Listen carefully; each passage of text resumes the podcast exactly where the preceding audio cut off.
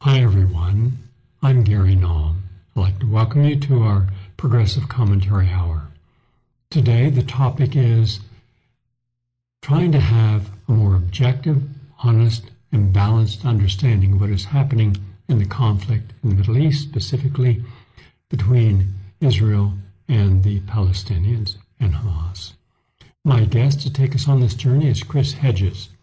Chris is one of our nation's most insightful cultural critics, social and anti-war activist, and award-winning investigative journalist. He's a graduate of Harvard Divinity School.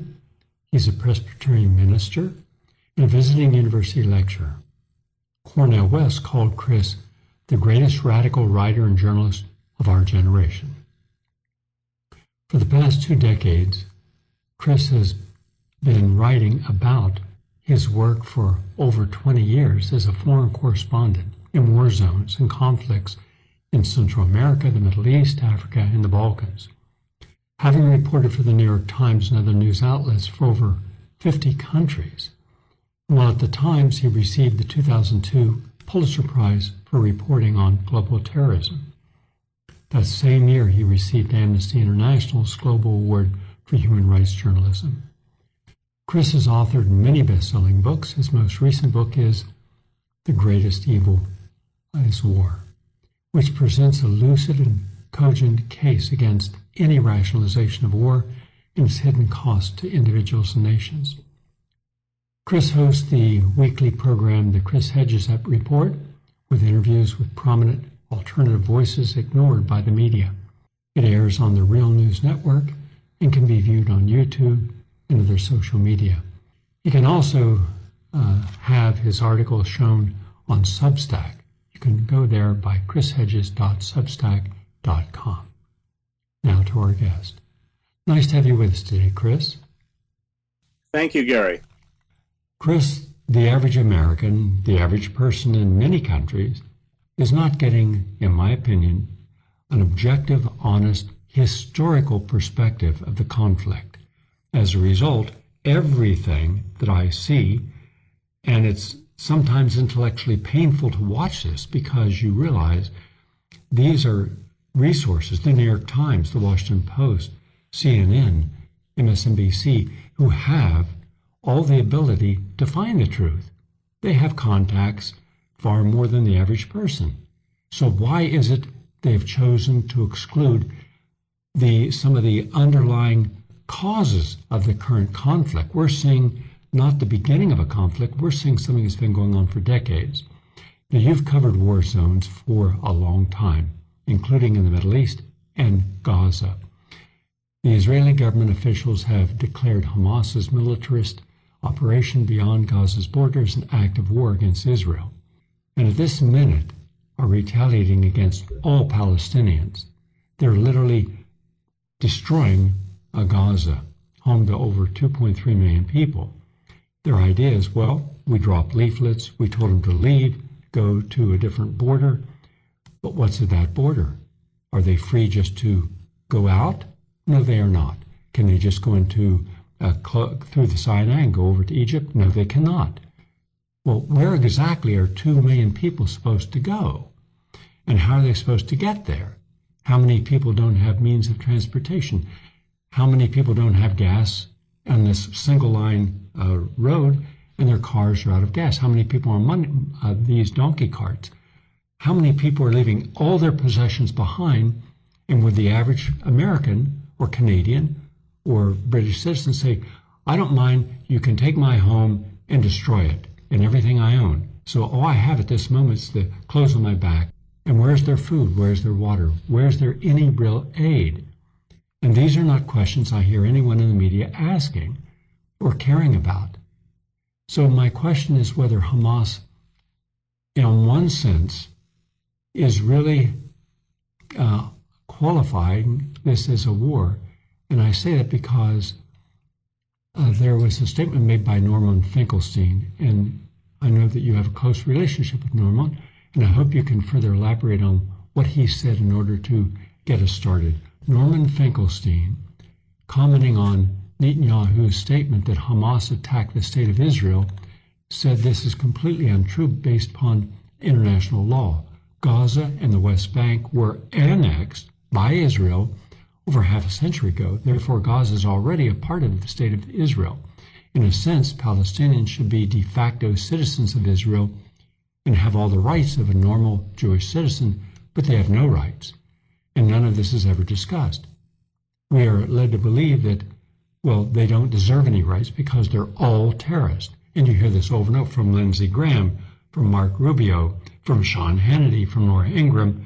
Oh, collateral damage is just to be expected because they're all terrorists.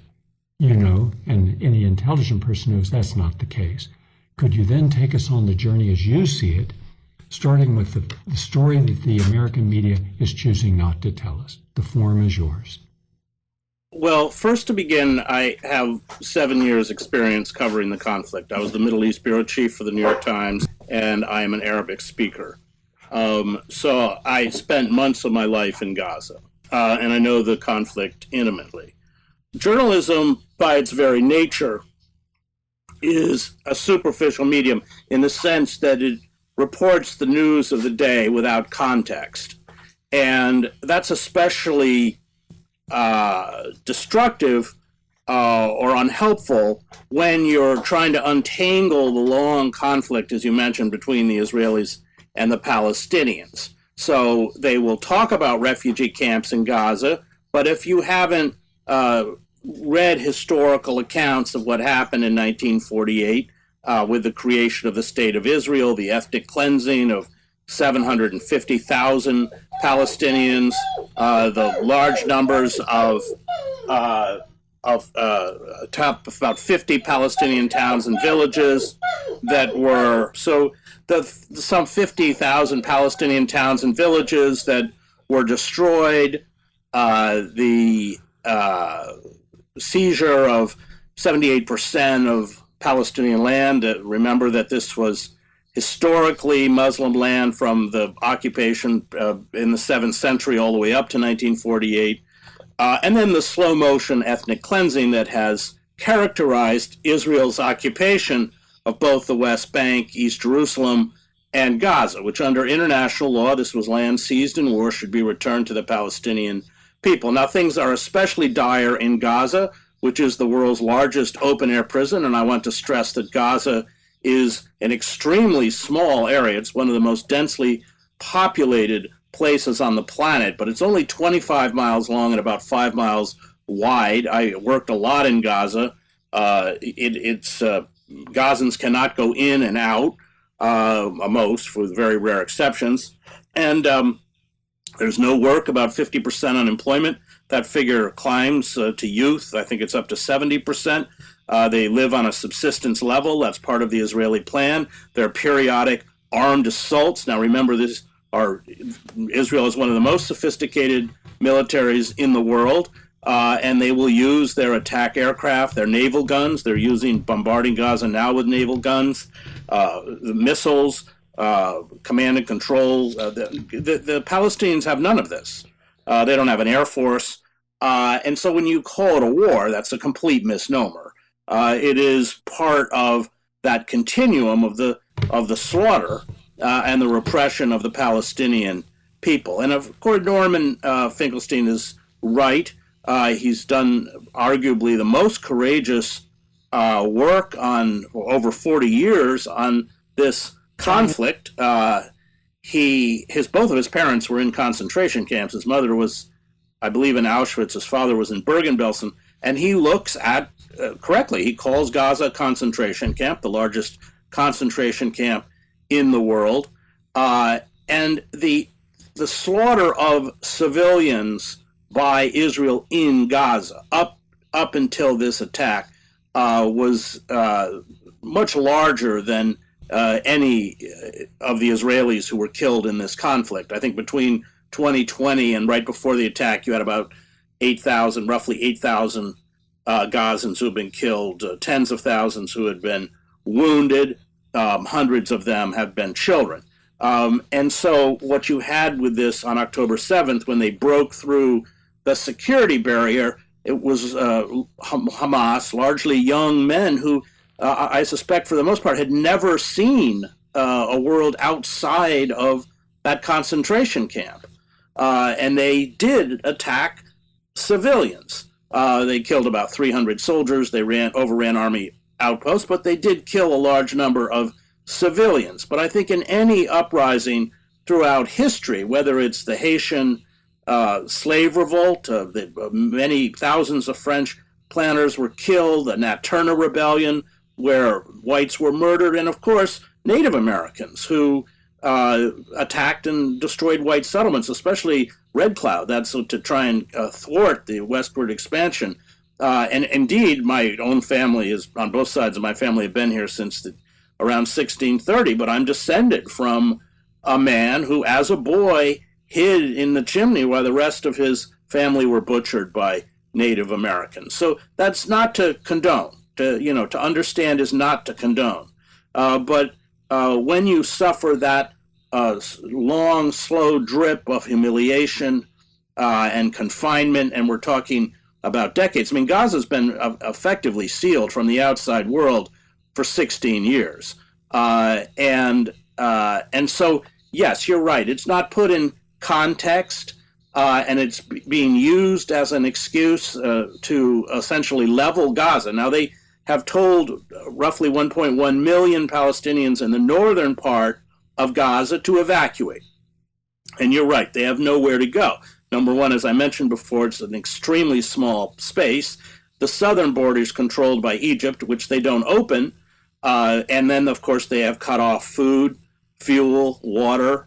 There's no electricity. There's no internet service. And that's, I think, largely because Israel does not want images. And they're talking about destroying the northern part of Israel. The northern part of Israel includes Gaza City, the largest city, with 750,000 people, and the Al-Shifa Hospital, the major medical center of Gaza. And I think that the Israelis have seized upon this moment to carry out what has always been true, but to aggressively carry out ethnic cleansing, certainly seizing the northern part of Gaza. They would like to push Palestinians over the border into Rafah, into the Sinai, and then, of course, they would never return. The danger of this is that it's going to be very hard for a group such as Hezbollah in Lebanon not to react, and that could really trigger a wider conflagration, a very dangerous one. But that's where we are, and you're right. The context is not there, but I would say, having covered the Middle East, it's almost never there. Journalism isn't designed to give context, but I agree with you that this is especially appalling because they're painting it in these blacks and whites, good and evil. Again, I'm not defending anything Hamas did, but Israel has been doing it to their children for a very long time. They just have a sophisticated weaponry, long-range artillery and aircraft, and to do it more efficiently and more remotely. I appreciate your overview. Thank you, Chris. Chris, we're going to play a 3-minute interview clip with Israeli ambassador to the United Kingdom showing, and again, I see this in the United States in all the media, starting off with whatever is happening, Israel's on the right side, everyone in Gaza and the Palestinian movements are on the wrong side, and therefore anything that happens to any citizen is their own fault.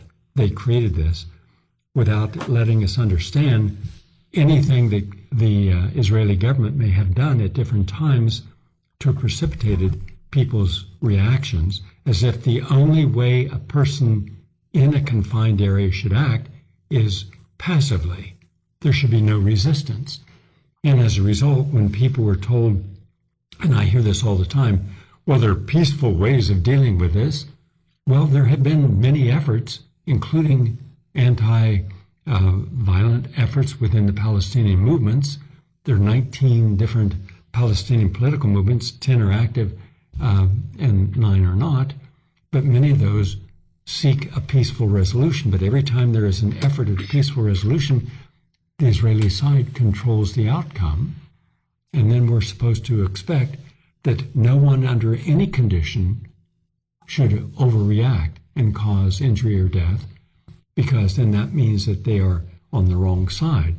So take a listen to this and then respond, please, because she is speaking, or this ambassador, I should say, sorry, is speaking about everything that is happening around the United States on all the media, defending Israel, not only defending it, but even going so far as to suggest that we should support Israel attacking Iran and any other groups around Iran, including in Lebanon, and that this we should completely, as one of the top people said, these are not human beings, these are animals, and therefore we're going to level it all. And then there was a photograph of a city, and beside the photograph was an empty space, like we want Gaza to be an empty space. We want them gone forever. So the question is also, when they're defending Israel's actions and the decimation of all these buildings, where exactly are these people supposed to go back and sleep or use the bathroom or cook a meal? How in the world have you ever had over 1 million individuals minimally? And by the way, if they do it for one part, why won't they do it for the whole thing and just get rid of the Palestinian issue completely, which some of us are the opinion that might be the underlying motivation? Where are these people supposed to go? There's no place on the planet that has that many people in that small a space with no facilities to help them. You mentioned they were going into the desert, and there would be a tent city in the desert, and they're supposed to live the next 50 years there as they've done this. And why hasn't the media ever gone in and shown the living consequences of what's happened just in the last 20 years? Or how about the consequences to their children? Are not all children sacred, not just an Israeli child, but also a Palestinian child?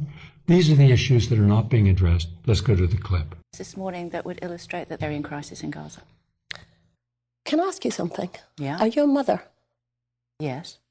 What would you think if your children would have been executed in front of your eyes? Would you expect your government to think about those Nazis committing those crimes and to say, wait a second, first of all, we need to protect the enemy, and then to protect my children?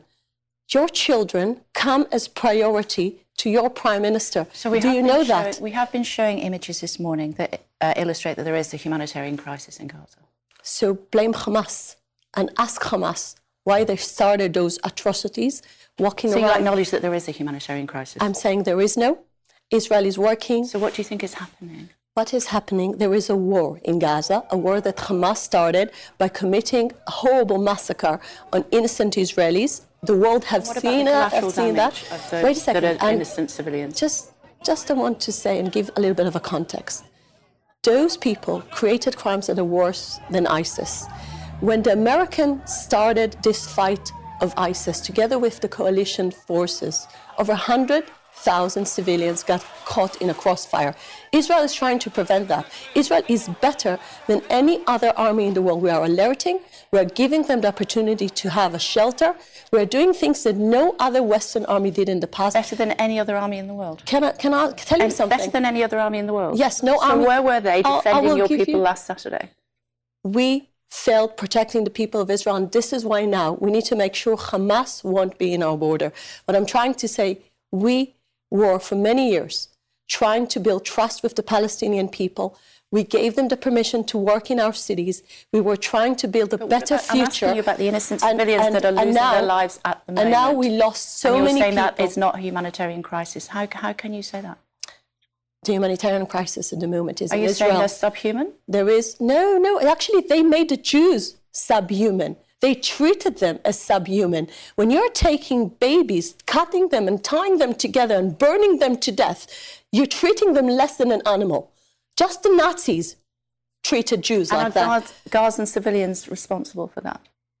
The Hamas is responsible for that. Exactly. And what about the collateral damage of the Gazan civilians? Hamas is responsible to that as well, because they're the one who preventing from their people to get a shelter. Israelis gave them the opportunity to find a safe place in South Gaza, and they need to take it, because this is as the best it can be. And I'm going back to the World Coalition fighting ISIS. So Mosul was a place where 100,000 civilians were killed. I don't want to go back to your history by targeting German cities. Dresden was a symbol of that because you knew that this is the only way to beat the Nazis and make them surrender. This is the reality that Israel is facing. Cruel, barbaric terror organization. This is Al-Qaeda. This is ISIS. This is similar to the Western coalition in the last few years. And the world is a better place without ISIS. The world will be a much better place without Hamas. Tell me what the grand invasion is going to look like. Chris, would you address her statements, please? Well, I mean, the neocons in the United States do the same thing. Everything harkens back to World War II. But if you want to go back to World War II, the historical analogy that works is the Warsaw Ghetto or any of the other ghettos. Indeed, the Warsaw Ghetto has long, uprising I'm talking about, the Jewish uprising in the Warsaw Ghetto, has long served as a kind of a template among Palestinians. And the PLO for many years before its demise would always lay a wreath every year at the annual in Warsaw in the Poland to commemorate the uprising at the Warsaw Ghetto. I had a post that I put up on the Substack, and I talked about my friendship with Alina Margolis, who was in the Warsaw Ghetto and was married to the deputy commander of the Warsaw Ghetto uprising, Marek Edelman, the only one to survive the war. And in the ghetto, the Nazis had sealed 400,000 Polish Jews, trapped these Jews. They died in the thousands from starvation, from disease, from indiscriminate violence. And then when they began to transport Jews to the concentration camps or the extermination camps, this tiny resistance, none of whom suspected that or believed that they would survive, rose up to resist. What's interesting is that Edelman, after the war, refused to leave Poland and condemned Zionism as a racist ideology that was used to justify the theft of Palestinian land. He openly supported the Palestinians. Indeed, he met with them. He attacked Israel for its appropriation of the Holocaust to justify its repression of the Palestinian people, who, of course, had nothing to do with the Holocaust. And Israel's response was to treat Edelman as a pariah. He was never invited to Israel. He was denounced in Israel. So here, Edelman's argument was that the lesson of the Holocaust and the Warsaw Ghetto was that Jews are not morally superior. They're not eternal victims. History belongs to everyone. And the oppressed, including the Palestinians, have a right to fight, he said, for equality, dignity, and liberty in terms of using weapons. What she's done, of course, is invert the entire history. The Palestinians are not Nazis. The Nazis occupied land. The Nazis built the concentration camps, and there's a far stronger historical analogy between the Palestinians and the Jews in World War II. The language of rendering human beings subhuman.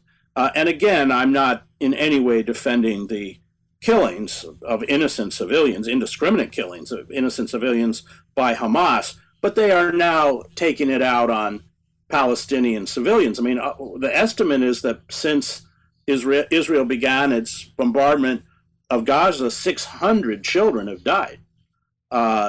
Children die on each side, and I had to see the bodies. I covered the bus bombings in Jerusalem in the 80s, and I saw the bodies of Israeli citizens and Israeli children, just as I saw the bodies of Israeli citizens and Israeli children in the corridors of Al-Shifa Hospital in Gaza. This kind of world without pity, this dehumanization of the other, that's a language Hamas will often use, by the way, but it's the fuel of war, which begins with by justifying the murder of innocents because they're less than human. And of course, that's exactly what she was doing. There have been many atrocities carried out by Israel against Palestinians that could be discussed, but never are. However, the one that is perhaps the most egregious in recent times was the brutal massacre on the Gazians' nonviolent peace Great March of Return, starting in 2018. I saw it because Abby Martin, who I know you know, Abby was a part of a documentary on the ground in the front lines of peaceful marching, and the snipers were the IDF forces were indiscriminately shooting unarmed, and they were all unarmed Palestinian protesters, and because they were just marching up to a fence. They wanted to be able to return without fences and barriers to what had been for a long time their homes. But what makes this event even more egregious is that no international action about humanitarian crimes were ever truly brought against Israel in any concerted manner. Of course, the United States and all of Israel's European allies buried it. You wouldn't have known it happened. All the events and crimes are very well documented, leaving no question about doubt about Israel's crimes, yet nothing ever materializes afterwards. Yes, Israel has its Iron Dome to protect it from Palestinian or Hamas missile strikes, but it has a much larger international dome built by the United States and its allies that control the multilateral global institutions, which protects Israel from criminal courts and any accusations of wrongdoing. Could you address that, and specifically the idea that peaceful, mainly young people, were out there just walking with signs, and there were the Israeli snipers shooting them in the kneecaps, shooting them in the ankles, and these people now are all over. And we're not talking about a few or a few hundred. There were thousands of people shot, many killed, not a word, and no condemnation. Your thoughts, please. Yeah, it was butchery. I mean, I followed it. They were marching peacefully up to the border fence, and the Israeli army fired with live ammunition. You had 150 Palestinians were killed. About 10,000 were injured, including 1,849 children, 424 women, 115 paramedics, and 115 journalists, because they targeted the paramedics and the journalists. And of those injured, 5,814 were hit by live ammunition. And all of that,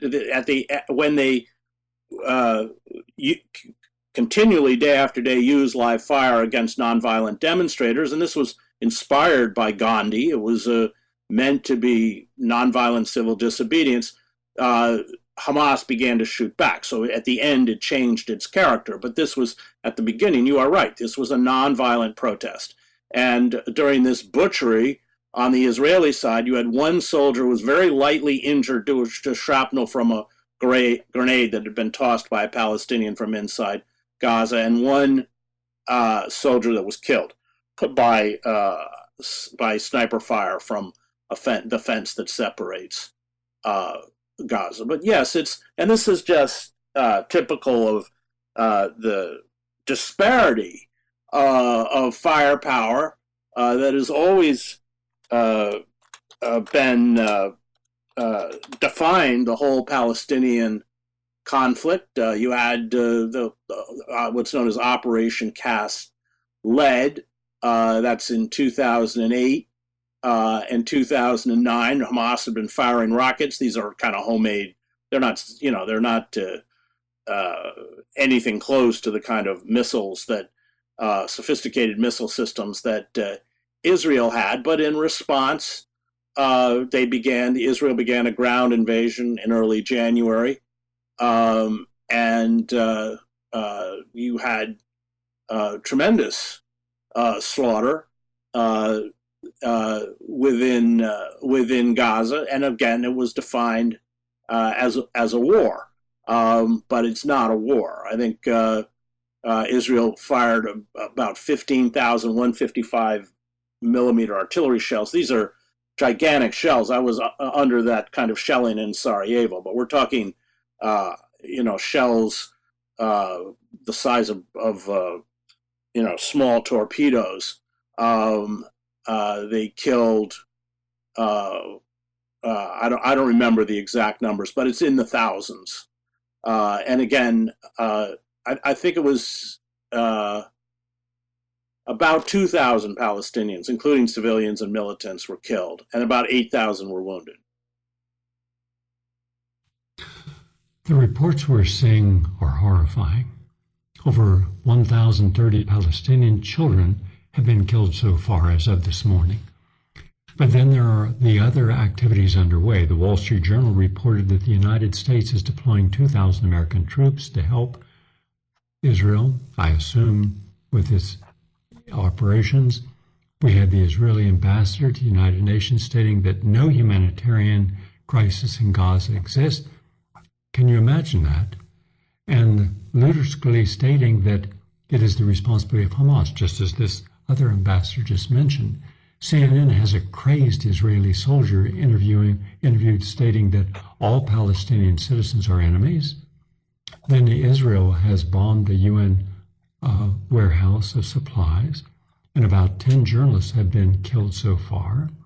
But on the other side, about 500,000 Israelis protested at the defense ministry in Tel Aviv, calling Netanyahu a murderer. None of that was covered by the American media. And there are reports of militias organizing in Syria, Iraq, Pakistan, and mobilizing in Iran. You mentioned Hezbollah launching attacks on Israeli military installations on the Lebanese border. So there are very clear signs that this conflict is escalating beyond Israel's borders, which would certainly pull the United States and other Western countries deeper into it. And since you know the Middle East better than anyone I know, who knows the Middle East, you visited there, you visited Palestinian territories, and visited the wretched humanitarian conditions. Could you put the current conflict into a larger geopolitical perspective, please? Yeah, I mean, so the big immediate danger is Hezbollah, which I think has to respond to kind of save face. And you've already seen cross-border incursions on the part of Israel. They've had sent over attack helicopters. Hezbollah has about 7,000 pretty sophisticated missiles. And those missiles have the range to reach cities like Tel Aviv. So that has the potential to really, as you point out, widen the war. Iran backs Hezbollah, as it does Syria, which is also on Israel's border. You had a war in 2006 between Israel and Hezbollah. It was a 34-day conflict in Lebanon. And what's interesting is that Israel lost that war. Israel was really pushed out of southern Lebanon by Hezbollah, killed about 1,300 Lebanese people, about 165 Israelis, heavily damaged the Lebanese civil infrastructure, displaced about 1 million Palestinians. So it's not unprecedented that something like that could easily ignite again and then bring in other actors throughout the region. I know Norman is worried about Israeli strikes on Iran, which would just be suicidal, but it is very possible. How is the United States and other countries like the United Kingdom further fueling the conflict? And do you see Russia, China, or Saudi Arabia, which cut off negotiations with Israel that were underway, playing any role in peace efforts according to international laws, and or even the BRICS nations now that they have become a formidable international economic force? By the way, it was just announced yesterday that the BRICS nations and that does not include the 21 that are currently applying for membership, nor does it include the gross domestic product of Saudi Arabia, United Arab Emirates, Mexico, which are currently in the new 5 joining it, but they already have exceeded the G7 in international domestic product. So that's a huge factor going forward. And there are over 40 other countries that want to join BRICS. But how does all this manifest as you see it? And why in the world would people go on television and suggest that this is a good thing and we should not question the armaments being sent, the money being sent, and what Israel is doing, as if this will not get out of hand? It'll stay in control. Well, I mean, we have to remember that the Netanyahu government is the most virulently right-wing government in Israel's history, composed of figures who are openly racist and have long called for the ethnic cleansing of Palestinians, including inside Israel. And so, in a way, the Hamas attacks are a kind of dream come true for these people who already had begun massive killing within the West Bank. Massive. I mean, I think over 200 Palestinians have been killed in the West Bank. About 50, some 51, 52, right around there. The number may be higher now, have been shot dead in the West Bank since October 7th, since this attack began. Settlers, armed Jewish settlers in the West Bank have been carried out murderous rampages through Palestinian towns. But this coalition government is really unlike anything we've seen. It's made up of Jewish extremists and fanatic Zionists and religious bigots. Alan Pincus, who writes for the newspaper in Aretz, which is a very good newspaper and has some amazing journalists who do really courageous coverage of the Palestinians, like Gideon Levy, Amir Ahas, and others, but calls the government kakistocracy. This is his words, the worst and least suitable collection of ultra-nationalist, Jewish supremacists, anti-democrats, racist bigots, homophobes, misogynists, corrupt and allegedly corrupt politicians. So he's cobbled together, Netanyahu, this coalition government, or now they have an emergency government, but before, from just the ultra-Orthodox and religious Zionists. There's a very famous Ben Gvir, he's from the ultra-Orthodox Jewish party, and Yehudit, was a follower of Meir Kahana. I mean, these are people who are all the government figures. And they have, Ben Gvir, for instance, was rejected for army service because of his extremism. They were all cheerleading the assassination of Yitzhak Rabin, who I knew and covered, the former prime minister, in 1995 by a Jewish extremist. So these are the people who are running Israel. And I think that this attack has given them the opportunity, or opened the door for what they wanted to do for a long time. And I expect to see, certainly in Gaza, pretty extreme measures against the Palestinians. By what measure of reason or logic can we continue to accept the major media and all of the apologists in a brand propaganda campaign?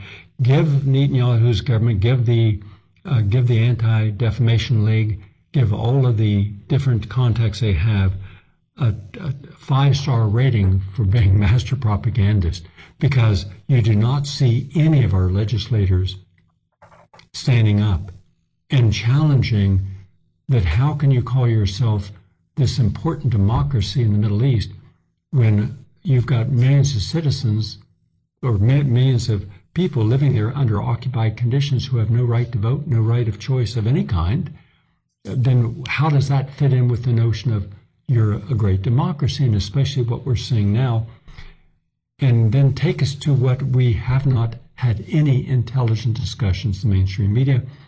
The months and months of protests by Israeli citizens against Netanyahu for his extended grab of additional power and what that would mean if he has this power, especially since he's still in the middle of corruption allegations. Could you take us there as well, please? Yeah, there, Netanyahu has been, because he's under investigation for corruption, he wants to shatter the independence of the judiciary by forcing the judiciary to follow dictates by the Knesset, the parliament, which he controls. So, and you've had, as you point out, hundreds of thousands of Israelis protesting because this is really the end of any independent judiciary in Israel. So that has been an element that has weakened the Netanyahu government. But I think that the incursion is probably destroyed Netanyahu politically, unless he, because remember that the IDF was not only overrun these outposts, but Hamas had severed the communications links, and so the Israelis didn't even know what was going on. They didn't know people were coming through the fence. And we should be clear, about 1,500 Palestinian fighters were killed. That's larger than the number of Israelis, and I think a lot of them knew. A lot of these young men knew they weren't coming back. But again, like the Warsaw Ghetto, they decided that at least they could choose how to die if they couldn't choose how they could live. The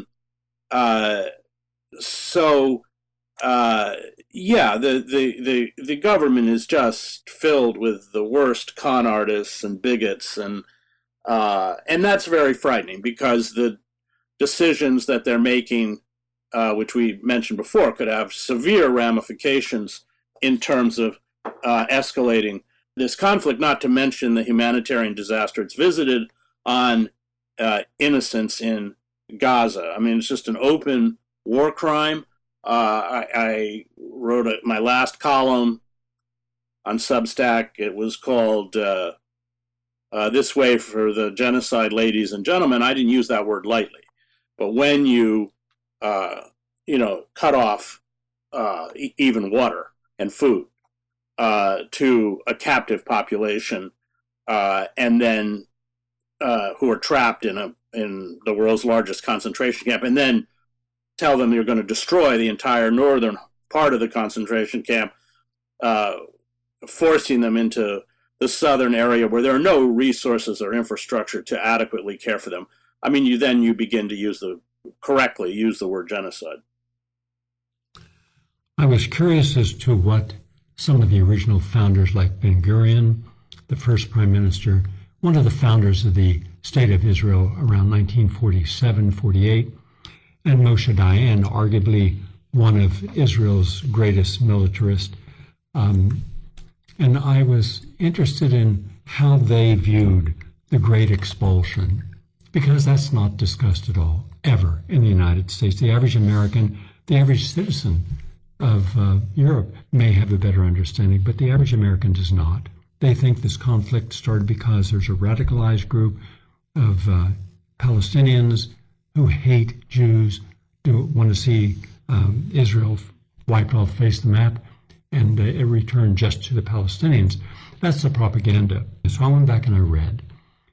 And I was surprised, and I'll paraphrase, that especially, and because both said this in different ways, but especially Moshe Dayan, when a soldier had been killed, one soldier in this case, at guarding one of these kibbutzes.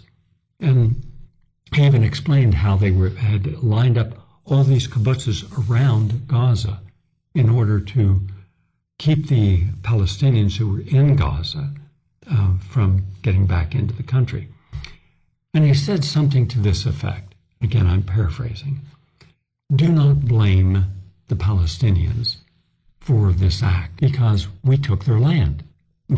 We stole it. And he's acknowledging this. We stole it, and now we've gotten 700,000 more or less out. They're gone, and they're not coming back.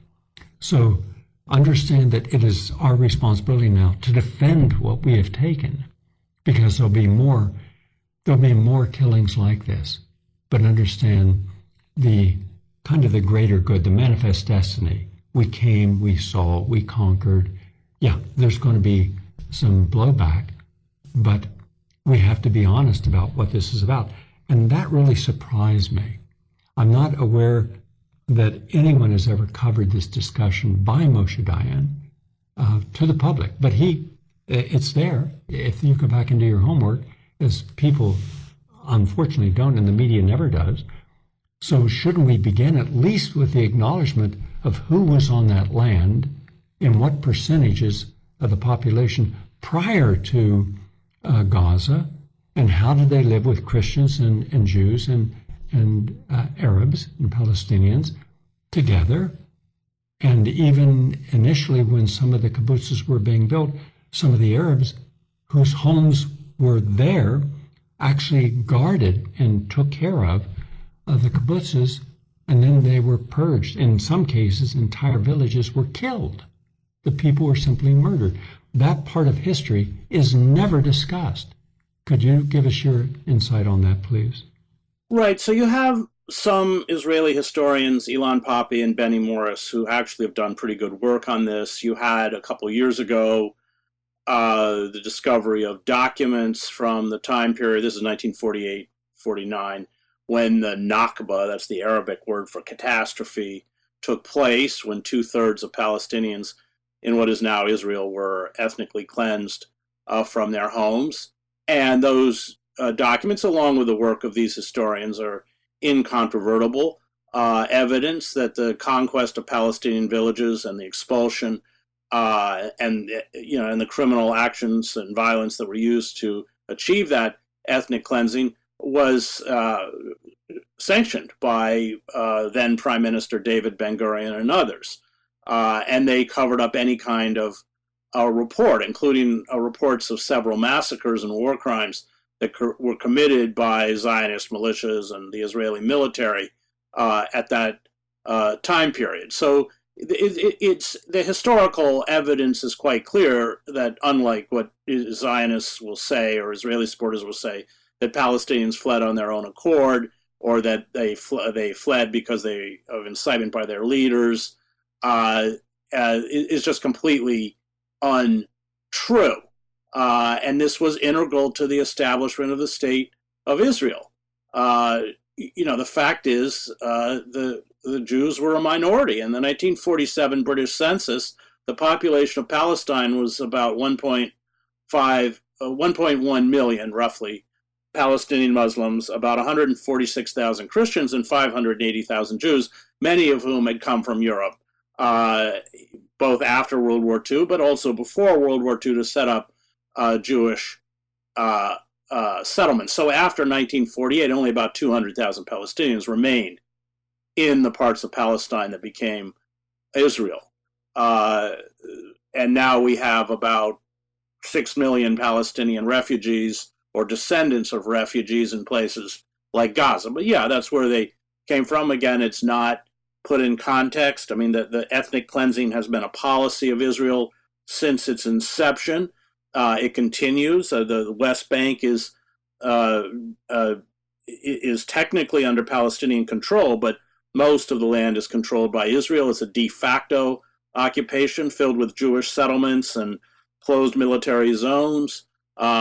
Palestinian communities like Bethlehem and Ramallah and others are essentially sealed off. And that allows Israel at any particular moment to shut down all communications and all traffic between Palestinian villages. So yeah, the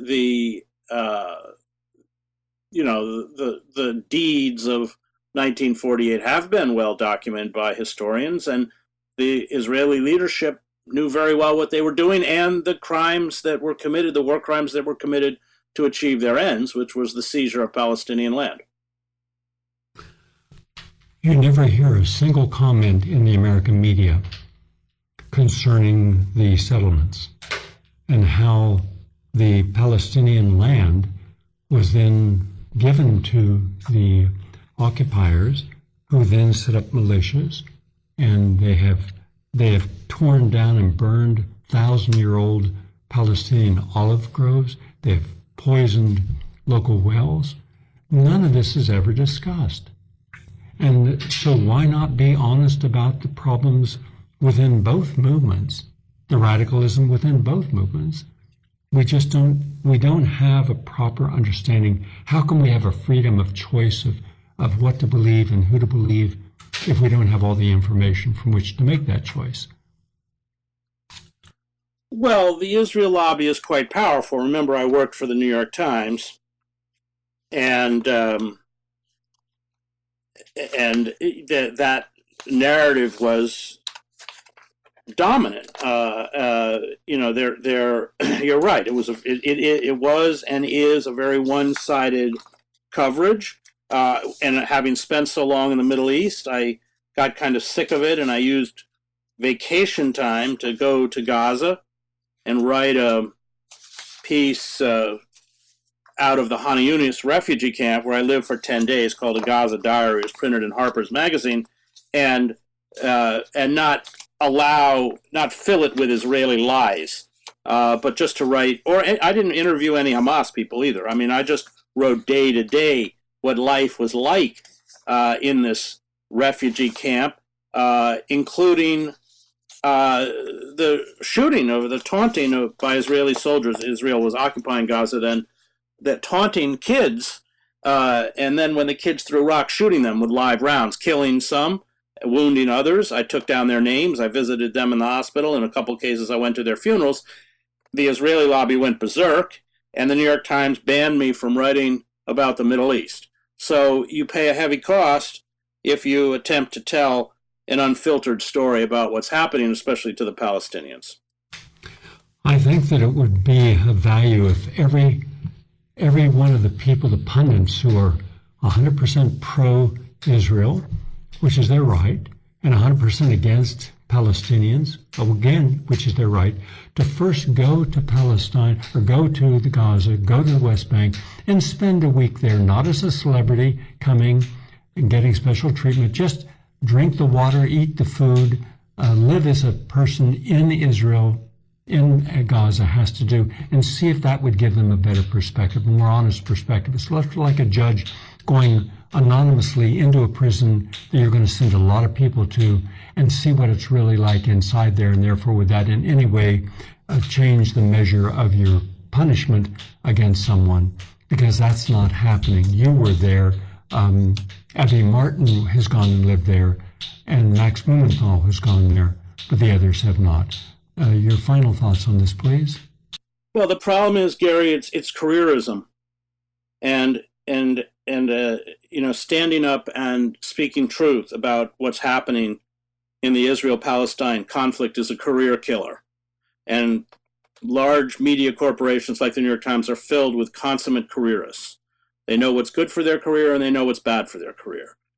So even if they went into Gaza, I'm not sure it would make much difference.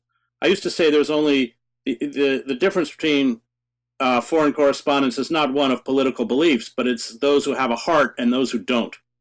But if you actually have a heart and you see suffering on that scale and you react to it, then it becomes political. I'm not a huge fan of Hamas. I've been held at gunpoint by Hamas in Gaza. I certainly don't condone in any way the killings that they carried out of civilians in Israel, but I understand why that took place, and I'm acutely aware of how one-sided that conflict is and how it is primarily Palestinians, including Palestinian children, who suffer. But if you attempt... I mean, didn't they just remove... I don't like Mehdi Hassan. I think he's awful. But didn't they just remove him from MSNBC? I mean, there's just no space to counter the Israeli narrative. And if you attempt, however tepidly, to do so, you're out of a job. And they know it. And most of these people are about their own advancement. That is primarily why they're in the business. They're not about truth and not even about journalism. Chris, once again, thank you very much for sharing your insights as a person who's has the qualifications, and more importantly, who has the mindset to review the information at hand before making a judgment. Right now, everyone is making judgments before there's an opportunity to see the consequences of the response. And the response this time could be the substantial destruction of Gaza with no place for these people to go, no future, no home, and also a lot of casualties are going to occur in this process. And we have people wanting this to happen instead of trying to mediate some form of ceasefire and resolution to stop this. Thank you very much. Chris Hedges' website is chrishedges.com. His current articles are chrishedges.substack.com, and his new book is The Greatest Evil in War. I'm Gary Null. Thank you all for listening to the Progressive Commentary Hour. Have a nice day.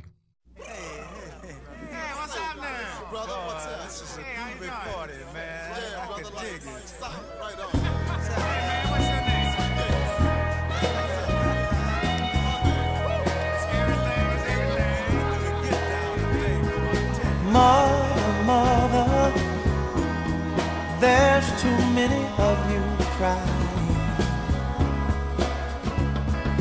Brother, brother, brother, there's far too many of you dying.